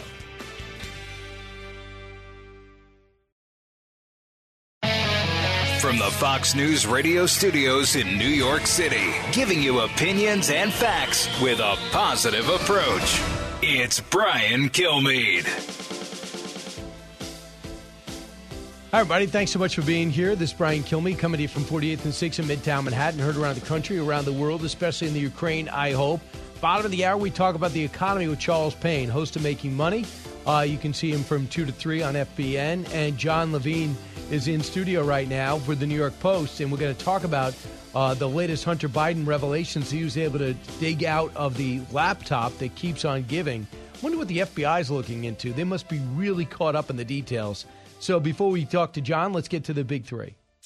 Now, with the stories you need to know, it's Brian's Big Three. Number three. The border states like Texas and Arizona have had it with the invasion, and those governors have decided that they've had enough. So we are going to now inflict the consequences of Washington, D.C.'s actions onto those in Washington, D.C. Busted wide open. That's the story of our southern border, and the American people, surprisingly Hispanic Americans, are sickened by it as the massive border breach seems intentional. Four million minimum here since Joe Biden left his basement. Number two. Well, whatever came out of the trip has been a, a, very closely held secret. No one can point to anything that was accomplished. Maybe something was, but, but if it was, we ain't heard about it. The Middle East miss. We'll talk about it. That was Trey Gowdy weighing in. Ever since the Afghanistan disaster with withdrawal, our reputation has been uh, going down, down, down. This won't help. Number one. He's unpopular. The Democrats don't want him to run. So the Democrats are about to go through massive turmoil. They'll have between 20 and 30 candidates when Joe Biden does the inevitable and announces he's not going to run for president in 2023. Yeah, Ari Fleischer has always believed that. Operation Oust Joe is underway, not led by Republicans, but by his own side, as President Biden gets uh, gets set to declare an emergency, a climate emergency. Tone deaf or just deaf? What do you think, uh, John? Welcome back to the show. Thank you for having me. So you you're on the Hunter Biden beat. Is that safe to say? I think that's safe to say. So as you dug through the laptop, what made really news over the last few days is looking at the calendar that was on the laptop. That was over the course of 12 years? Yeah. So the calendar, you know, Hunter was a very prolific calendar keeper, and he had a schedule that was not like, you know, you or I. He was meeting with CEOs of companies, heads of nonprofit, you know, top lawyers at law firms, you know, foreign leaders, uh, really, really who's who of people. And so it was a real it was a real treat. It was a real pleasure for me to go through this calendar. And you, it starts around 2009 and it goes all the way till about 2018, 2019. And hookers and crack in the middle, correct? Yeah. Well, that, that's, that's all sprinkled throughout. Right. You know? uh, listed differently. it's amazing he was able to do all that while having, by almost all accounts, anytime you're at crack, you are beyond. That's when Coke doesn't work good enough. Because right. you go to crack because you're looking for the, a severe high. You're not looking to party.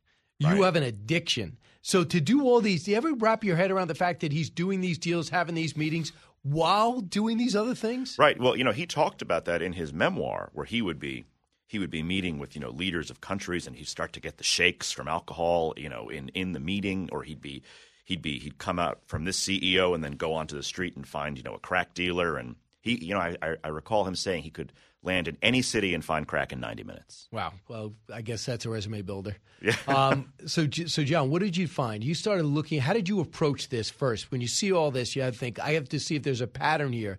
So you approached it. Where did he meet? What did he do next? Yeah, I, I, I just went through it. You know, some of these days you have four, five, six meetings in a single day. So I just went through every day and I just made notes of what looked interesting. You know, come back here, and over time I started to see a lot of patterns, a lot of different patterns. And if I would see anyone really interesting, like a, a foreign leader or some kind of royalty, I'd make a real note to go back to that. But something I noticed was when Joe Biden was vice president, there were at least 30 different meetings that Hunter had with him. Now, of course, you know, fathers and sons can have meetings. It's not sure that doesn't mean anything. But you know, then you see It was two things I also noticed. On at least 21 of these meetings, Eric Schwerin, the president of his investment company, uh, was replied as attending. You know, in Google Calendar, when you when you hit reply as attending, your, your name goes to green.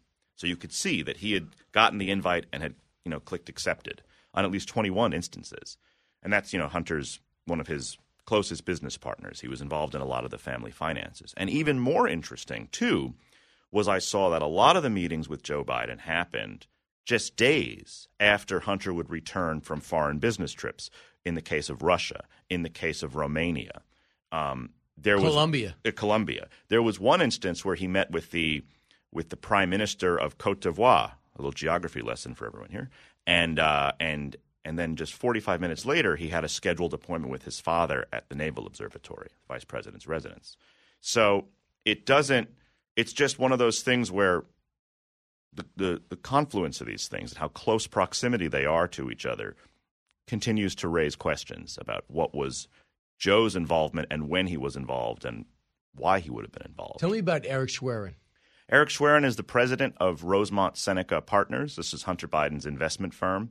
He is a constant presence in the hard drive. He had he was I it was a close personal friend of Hunter's. Uh, the emails show he had access to Vice President Biden's personal finances, his Delaware tax return. Um, And how and you know that? In the hard drive. There's evidence in the hard drive for all this. There's emails that talk about this. Talk about his dad saying, you know, we're going to put, I'm going to take this money from your dad's account, put it in your account. Exactly.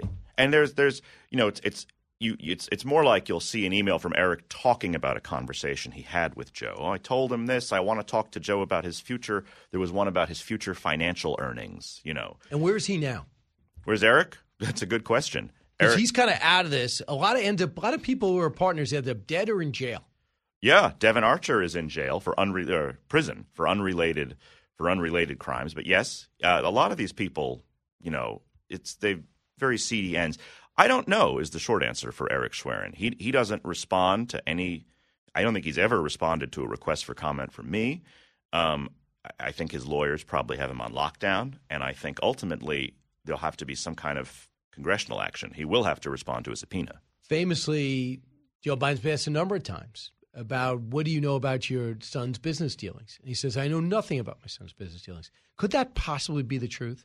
At this point, I think it's it's impossible that that Joe and Hunter never spoke about it while he was, you know, vice president or while or at some point afterwards because there's now such a tremendous body of evidence including that famous voicemail in 2018 where Joe says to Hunter, I, I heard you, I, I read the New York Times article about, you know, the situation and, and I think you're in the clear.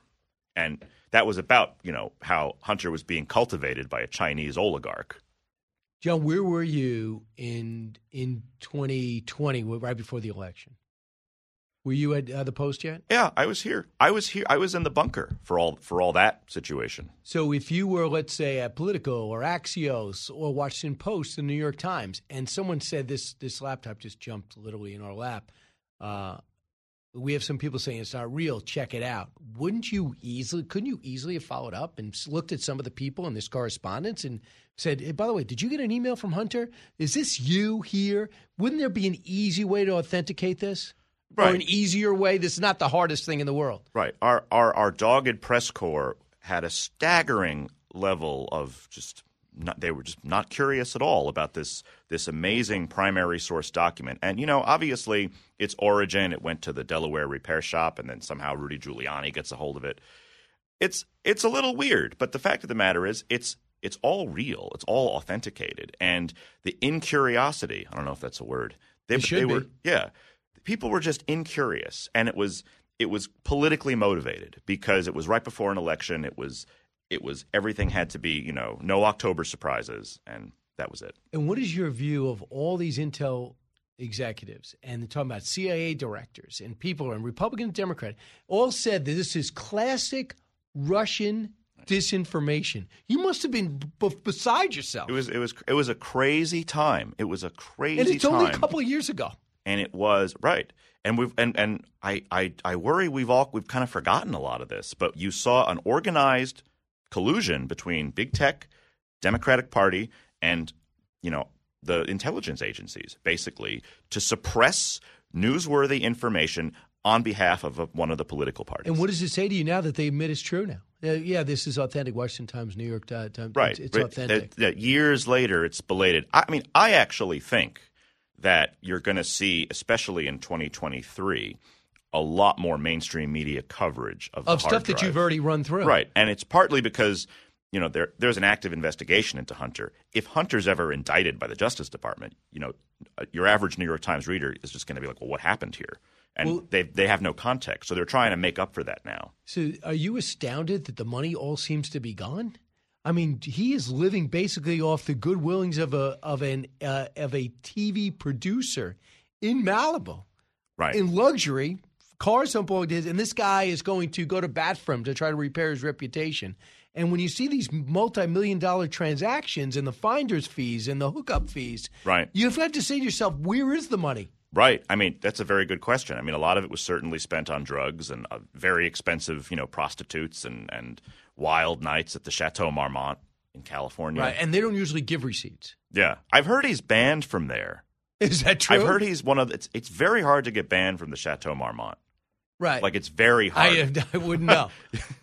But- so, so this is where we're at. So you were able to put together a lot of these transactions, a lot of these meetings, followed up with his dad, who was then vice president, and then you could probably find out what deal was done afterwards. Correct? You can pie- you can piece stuff together. There's uh, you can, you can't. It's hard to get like definitive things all the time, but you can because you can't open a lot of the attachments. So it'll be like see contract attached, but I don't know what's in the contract necessarily. It's just dead. It's just a, it's it's there, but I can't open it. So I know there's a contract, but I can't open it because it's what I was told was when that you have that happen, it's because it was never downloaded from Hunter's cloud.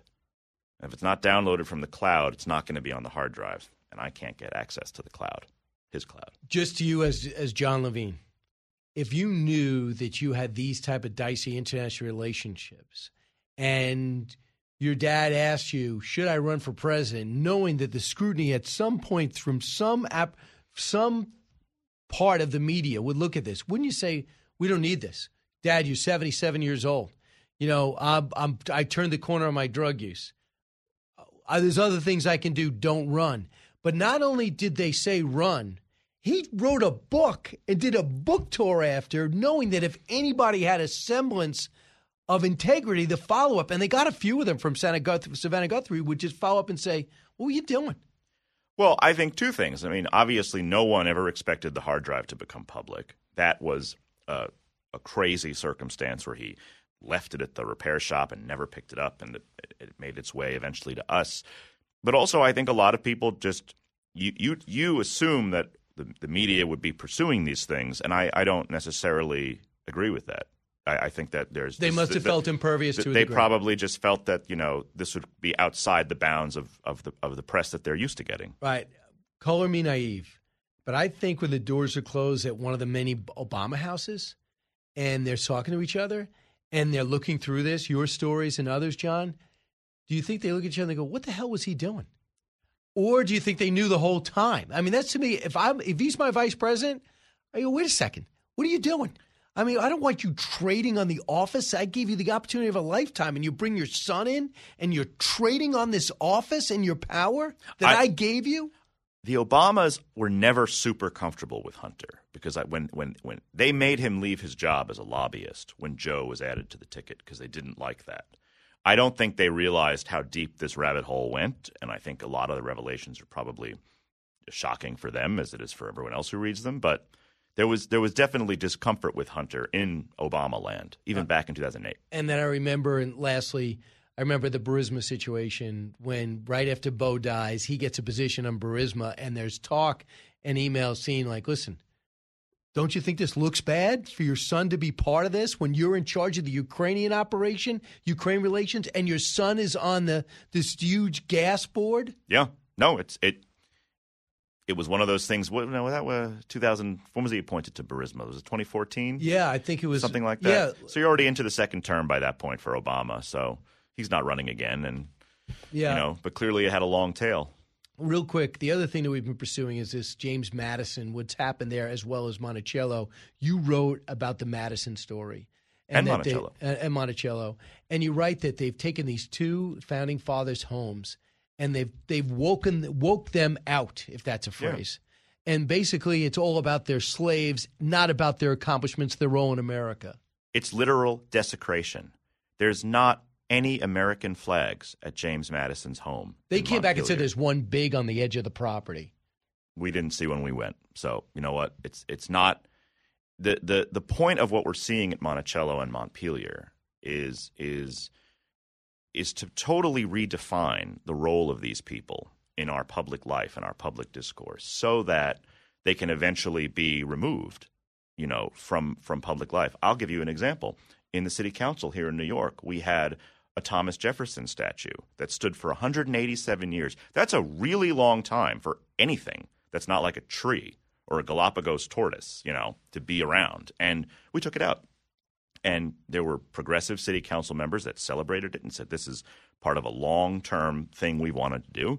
And when you go to Monticello and you're taught Thomas Jefferson was just slavery and he was just a rapist and he was all these horrible things. And I guess there was a Declaration of Independence, but that's not so important. Right. You know, It's unbelievably disturbing. it, it when you redefine who these people are in the American consciousness, you can you can begin the bigger program of removing them from public life, which we've already seen is happening in New York City right now. It started with Columbus. They came for Teddy Roosevelt. Uh, They came for all Confederate statues, and who knows, Washington, Lincoln, and others. Uh, listen, uh, John, great work. Appreciate it. Thanks for uh, giving me some quality, giving us some quality time. Thank you for having me. All right, Love John coming on. Levine, New York Post. Back in a moment. It's Brian Kilmeade.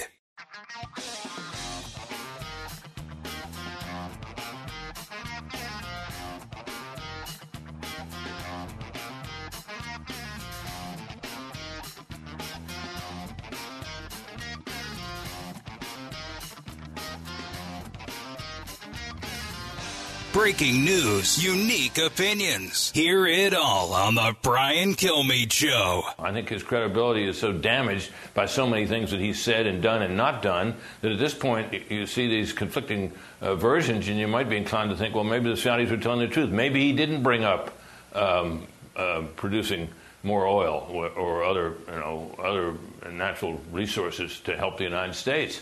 Um, he seems sort of half-hearted in all of this. Um, you know, the day there was a time we could go to the Saudis and say, "Look, we need your help," and you'd get it. Uh, those days, I'm afraid, are gone, and it's not clear how feverishly or how earnestly he even asked for the help, if he did it all. Right, and he never seems to ask anybody for anything. Remember China back off; he didn't do it. Uh, Vladimir Putin, how many conversations they have? They still invaded, and now in Saudi Arabia, there's conflicting reports on whether he even brought up Khashoggi or ask for more oil to be produced. Why is that even a question? I mean, there used to be this thing where Donald Trump would kick out everybody except the translator and talk to Vladimir Putin, and people would be, have their have aneurysms about it. But now these two things that were supposedly going to be first uh, front and center going in, the Saudis have a different take on what actually happened, and basically Joe Biden's getting a pass. Even a, a frustrated press corps feels that way because they have no access to him. But I think we're realizing why there's no access. Charles Payne will give us all access to find out about the economy, where we're going, and those job numbers that are so good. Is that about to come to an end?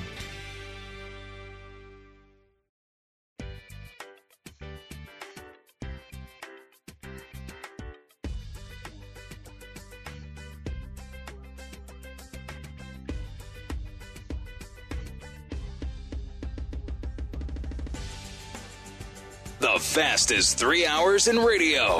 You're with Brian Kilmeade. Joe Biden has been trying to govern from the left. He's been marrying up to Bernie Sanders and running on a progressive and governing on a progressive woke basis. And it's not good enough because the country's not with him, the country's turned against him.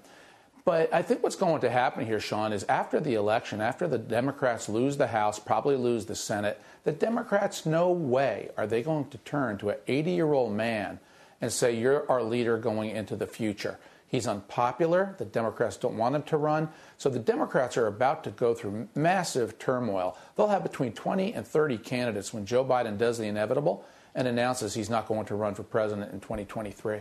I don't know about that, but I can name. I know Governor Newsom, uh, Pritzker of of Illinois will certainly run. You'll have Buttigieg will certainly run. Elizabeth Warren will pretend she can, even though she's not even popular in Massachusetts. I don't think she won Massachusetts. Such an embarrassment. I think Klobuchar might got scared away from it after the last time miserable showing. Jared Polis, I think, will do it. I would love for Joe Manchin to do it on the other side, but on the right, and Newt Gingrich said this, and Newt Gingrich might be Donald Trump's biggest fan. And he said there's no way that Donald Trump should declare if he's going to run, declare before the midterms. You got to keep that field clear. Now, two things have happened. Uh, the, these uh, these tragic mass shootings. They'll put guns front and center, and now they want an assault weapons ban. They can't even get out of the house. But they want to make Republicans look uh, mean and callous and think gun first, don't like kids. Hmm. I think they effectively neutralized that to a degree by uh, agreeing on that bipartisan gun plan, which I think caught the president and everybody by surprise. Number two, I think that you know Senator Murphy going through with it and and Senator Cornyn both. I think they book off both by surprise. I expect. I think both of them expect the other one to back off, and I don't think uh, President Biden thought for a second they get something through. And then you have the abortion issue, Roe v. Wade, and that's what they're looking to run on. They're not looking to say abortion right or wrong. They're not looking to say have one yes or no. They're looking to say this is just the beginning. Women's have no rights. Uh, they want to go back to the 50s. They want to make sure that women have no say in their health care. Say in their health care. Abortion and health care, uh, one has nothing to do with the other. Healthcare is part of it, yes, but healthcare, as if they can't have a gynecological appointment without uh, the Republicans signing off, they're overstating it. Saying that you're going to be arrested if you go across state lines, if you're in a state that doesn't allow abortion, if you go out state lines to do it. To say that a, that a doctor will be charged if a doctor in another state does something from a resident of another state. To say same sex marriage is on the docket. But all these things could start breaking a few points towards the Democrats' direction, even though it's farcical to think it actually happened. So that's why behind the scenes, Republicans got to make sure if Trump is at all coachable, Mr. President, you're going to do what you want to do. I understand it. You're most likely going to be you're going to be the favorite to get the nomination should you go in it. Should you be able to avoid troubles in Georgia and get through January 6th committees uh, relatively unscathed and get rid of the investigation in New York relatively untouched, and you give it another shot? Okay. Can you wait? Because you don't want people congressmen and men and women in New York saying, well, this is like electing Donald Trump. There's certain areas, like for example in Virginia, you don't want you don't want a conservative Republican as your biggest supporter. Ted Cruz too. And the last thing Ted Cruz should do is declare his nomination, and they'll say, "Look, you you want Ted Cruz to be in charge? Give him a Republican Congress." That's why the president should back off. So here, looking at all those things, is why Republicans f- feel like they're in the driver's seat but the Republicans shouldn't feel like they've arrived. Dr. Mehmet Oz will decide have a lot to do with whether the Senate goes to the Republicans or not. He was on last night with Laura Ingraham. Laura Ingraham was very honest. Listen, she won for Dave McCormick, not for him. And Joe and Dr. Oz has been kind of a low profile so far. And Fetterman's the one who had a stroke, basically, He's got a heart problem, and he's been virtually invisible. I think he did one fundraiser. Here's what Dr. Oz said because in Dr. Fe- in, in Fetterman, you got an extreme left candidate cutting. The only thing Joe Biden's building back better is the Republican Party. And he's doing a good job strengthening our party. We're uniting here in Pennsylvania. And the key question that all voters are going to have to address on November 8th is do you think Joe Biden's taking us in the right direction? And as you point out, you know, the vast majority are going to say no, and they're going to vote for me, which is why the Democratic Party, it's not even the Democrats, it's the far left uh, radical elements of it are are distracting voters with all kinds of efforts across the country. But the American people will not be dissuaded from focusing on what matters. And with the people of Pennsylvania, which is a very purple state, will they do what matters? Uh, Charles Payne is kind enough to come in studio before he hosts his show at 2 o'clock, Making Money. Charles, great to see you. Great to be here. I, I just, I'm a little resentful because I, I, on radio, I'm very proud of the fact that I usually outdress everybody because, you know, radio people don't get dressed up. but you have outdressed me again. And, I, you, and you I have dressed, no regrets. And I dressed down today, man. Did you really? Yeah. Oh, yeah. there's not a lot of stripes. I said, let me. Let Your stripes are somewhat subtle today. they are. They are. But I don't know if you know, I'm shifting. I'm doing more colors this summer. I'm oh, doing a a lot of know. colors, double breasted, and a lot of unique colors. So, you know, very festive this, Just- just this summer. Pete, why wasn't I told of this? Pete, I mean, right away. I Well, mean, we'll have I, to lay out like a month by month uh, quality control for you. well, Eric, why didn't you tell me about Charles? You had no no idea. Well, to, well, to Eric's defense, he just got back off vacation. Yeah, that's true. So true. he had no idea. It moves fast. So, so a couple of things. I was stunned by the exchange where the administration's making a tactical choice to take a bow with gas down 30, 40 percent, is 40 cents. Yeah. Is that smart? No, it's not smart. It's embarrassing. But this is the administration that took a bow on the Afghan withdrawal.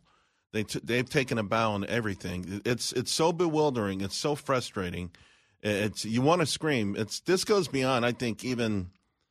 You know, I mean, I, I got to believe people, you know, old Clinton folks, old Obama folks, they're watching this like, you got to be kidding me. Like, it's just, this is not, you know, trying to game the system or, you know, the PR comes first, foremost, and only in this White House. I don't think they ask anybody else for anything else. It's always messaging. And it's always strong, hard, brag, brag, brag, brag, brag. Every time President Biden comes out and he brags about how great things are, and other people and people are saying, no, it's not that great, he's insulting everyone. I mean, really, I know. I've, I've met a, I know a lot of Democrats, and some of them are like, you know what, they've never voted Republican, and what they what they're probably going to do is not vote at all. But a few of them are saying, you know what, depending on who may run, uh, you know, they're they're more open now than I've ever seen before.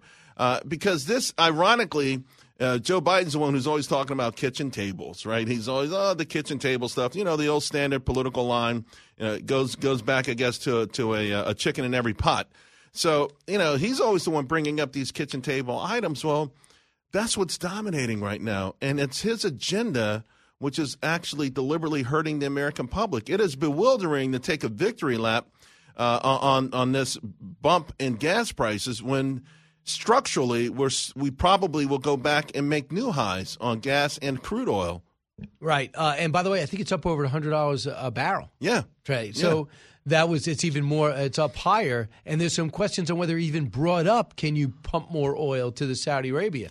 Yeah, the Why Saudi is that thing even was a question? That the yeah, the, a it shouldn't be a question. B it was dumb. C, uh, you know, he's the one who called him a pariah because he's trying to embarrass President uh, Trump, rather, and then he goes out there and fist bumps the guy. That's the fist bump that will live in infamy. I'm telling you, that's an embarrassment that, that he's going to have to live with with his legacy. Uh, let's, uh, you know, pump more hair. Open. I really wish they would use the Defense Act. Right? He's using this. He's going to use it again, uh, probably in the next Defense 24 Production hours. Act, yeah. Right. He's going to use it again. Uh, now, President President Trump found a unique way to use it to speed up the the vaccine. But what did we get? We got a vaccine that would have normally taken three years in less than one. We saved the world. Uh, now we're using it to get baby formula from foreign countries. Like it's like you know. Now he's over. They're abusing it. They're abusing it. They're and by the way, it. it's not working. Right. You know, like the, the the powdered baby formula is not is is less. It's not working. It's not working. He's using it. He's going to use it again to push through the uh, climate change agenda. By the way, talking about abusing something and taking a victory lap with gasoline, uh, the Strategic Petroleum Reserve, some of that's playing a role, right? It's starting to seep into the economy. But in less than a year and a half, we will have zero. Zero. How how great is that? It's Well, terrible. This is supposed to be security. Right. Think about this. What if we have a heavy hurricane season next summer? Right. We we we're talking about people like a Katrina, but with no no resources to bring. Like you couldn't. We're talking about devastation. Dev, I mean, this is the dumbest, craziest thing in the world. Instead of saying Texas, North Dakota, go for it. Go a couple of things. Explain to me this. You know the oil markets well, and I've had a chance to talk to a lot of these experts. But I thought when he was doing strategic oil reserve, I didn't know it was going to go into the global market. I thought it was going to flood America. Right. So, do you think that was fu- do you think that was adequately explained? I'm sure because it goes out on the market, people bid on it, and that's why China outbid us, right? Right, right. China's out, uh, outbidding, you know, China, uh, and of course, between China and India, they're taking up everything that no one wants from Russia. They'll take it, and they have. Um, By the way, if you want to pressure somebody when you're over there, you pressure India.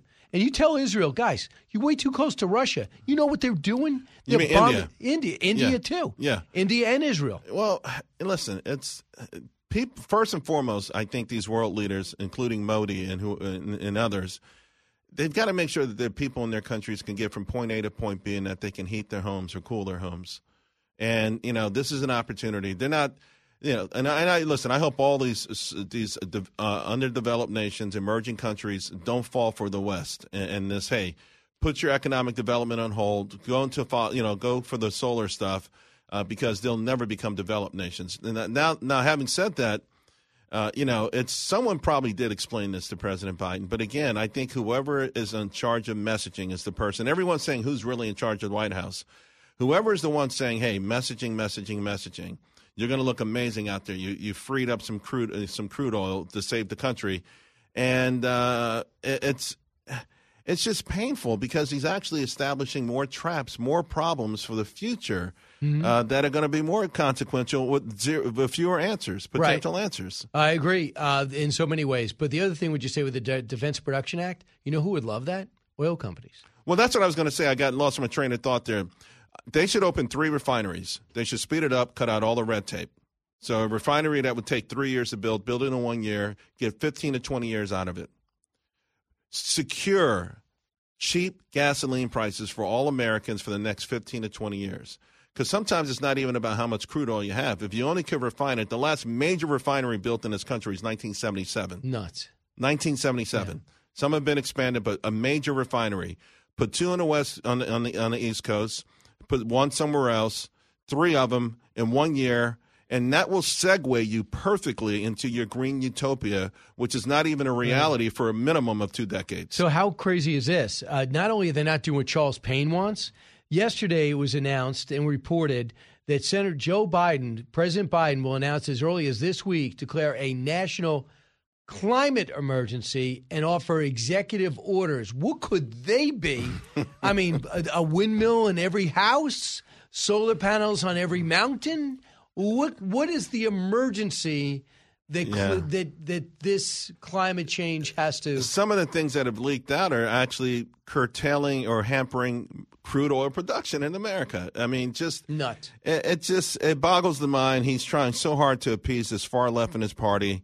Um, and I don't know what they have on them. You know, um, uh, you know, there's a second laptop floating around out there. I'm not quite sure, but it just feels to me like he, he has really blown it with the vast majority of Americans, including most Democrats, trying to appease that one particular segment of his of his party. I want you to hear this exchange. Jared Bernstein, the White House economic advisor, uh, cut one. Having it both ways, Jared, because when the gas prices go up, it's got nothing to do with the president. When we see some decline, you want him to get the credit. Uh, look, I think that uh, that, that uh, it, it- there's there's no both way thinking here at all. The president has reacted uh, from the beginning, talking about how this was such an important priority. He then presided over the largest historical release of uh, barrels of oil from the strategic reserve, 180 million barrels. Then he talked to global partners to get them to kick in uh, another 60 million. Uh, so he. It was Putin's fault. When they're coming down, he gets the credit. Yeah, I very much disagree with that framing. I think what's happening here is a president So who you can't work- have it both ways. Bernstein knows better. This is what I'm saying is is so despicable. And you know what? Really, I wish the reporter, one reporter, would bring up. One of the reasons crude oil is pulling back and commodities are pulling back is recession. Is recession. So yeah, guess what? If everyone's broke, pretty soon gas will be a uh, buck. yeah. Just like when we didn't have the Right. pandemic, nobody Right. was driving exactly. or flying. You know what? If every at some point it reminds me of the unemployment rate, right? That they brag about. The unemployment rate is like this last jobs report. The unemployment rate three point six percent. Yeah, three hundred fifty thousand people left the labor force. I'm going. This is nuts. This is not good. Right. This is not great for our country. So guess what? Get everyone in this country flat broke, and he could go and brag. I told you I'd bring gas prices down 50 cents a gallon. Right. well, guess what? No one's got a job. No one's got money. No one can afford it. I mean, it's it's coming down in part because the next leg uh, of our economy is going to go from runaway inflation to a recession that we pray can be contained. Right. Uh, uh, just also uh, on these polls, they talk about it, the American people. We know this country is about 40%, 40% with parties and independents are in between. Uh, when it comes to what matters, 32% care about the cost of living. 32%. Second is half that 14% abortion, 12% crime, 12% immigration and border security. When it comes to the president's approval rating on immigration, 39% approve. I don't know who those 39% couldn't be worse. Economy is 30, inflation is 20, 25%. So this is a terrible approval rating for the president of the United States. Don't you have to fire somebody? I mean, obviously he's not coming up with this right, stuff. Right. Um, you know, um, I you, you should, uh, you know, you, you got to start saying, "Hey, I'm I'm firing someone and find." But I, you know, I think the reason they're not firing anyone is everything is happening the way they want to happen. They miscalculated how people would react. But remember, this is part, and Brian Deese said it, and it's been said before, of the liberal, Liberal world agenda. order. This is what they want to happen. So why do you fire the architect of something Right. that you got that you that you brought on board specifically to make gas prices go higher so you can force people into EVs? Charles Payne, you can see him live wearing this wonderful, understated but elegant outfit from two to three that I knew nothing about. Pete and Eric, you're in trouble. Making money with Charles Payne. Charles, thanks so Thanks much. Thanks a lot. See you. You're with Brian Kilmeade.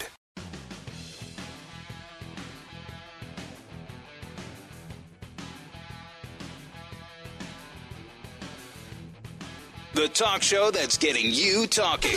You're with Brian Kilmeade. Hey, uh, that was always it's always great to talk to Charles Payne. I just love guys that are just like ahead of the curve uh, and open. If, see, Charles cares about uh, money more than ideology. So if if you had a Democrat that was doing effective things and the economy was turning uh, was doing gangbusters, he'd have no problem saying it. He'd go inside the numbers and tell you what worries him. But this is so so many things that is going on right now frustrates a money expert like Charles, and he points out this when he was leaving. Steve Ratner on other channels used to be Obama administration economic advisor. He has been calling out the Biden administration. Jason Furman, former Biden advisor, he's been calling out the Biden administration. Larry Summers called this a year and a half ago, the problems we're having. So these are traditional Democrats. And I asked him too, I go, do you think Barack Obama would be doing these things? He goes, no, I don't think so, because uh, he could easily have stopped this if uh, he would easily have stopped this when it's going so badly and will hurt him so much in the midterms. Is President Biden even aware of this? Real quick announcement I want to be able to see you in person, and I'd love to do it on stage. If you're in the Newark, New Jersey area, Saturday, August 27th, New Jersey Performing Arts Center, just go to briankilmeade.com. It's going to be red, white, and blue, and hopefully you. Albany, New York, too. I'll be there the next week on September 8th. Uh, that's at the Egg in Albany at Empire State Plaza. Then Brandon, Mississippi, City Hall Live, November 12th, when the President Freedom Fighter comes out on paperback. And Tulsa, Oklahoma, November 13th. BrianKilme.com.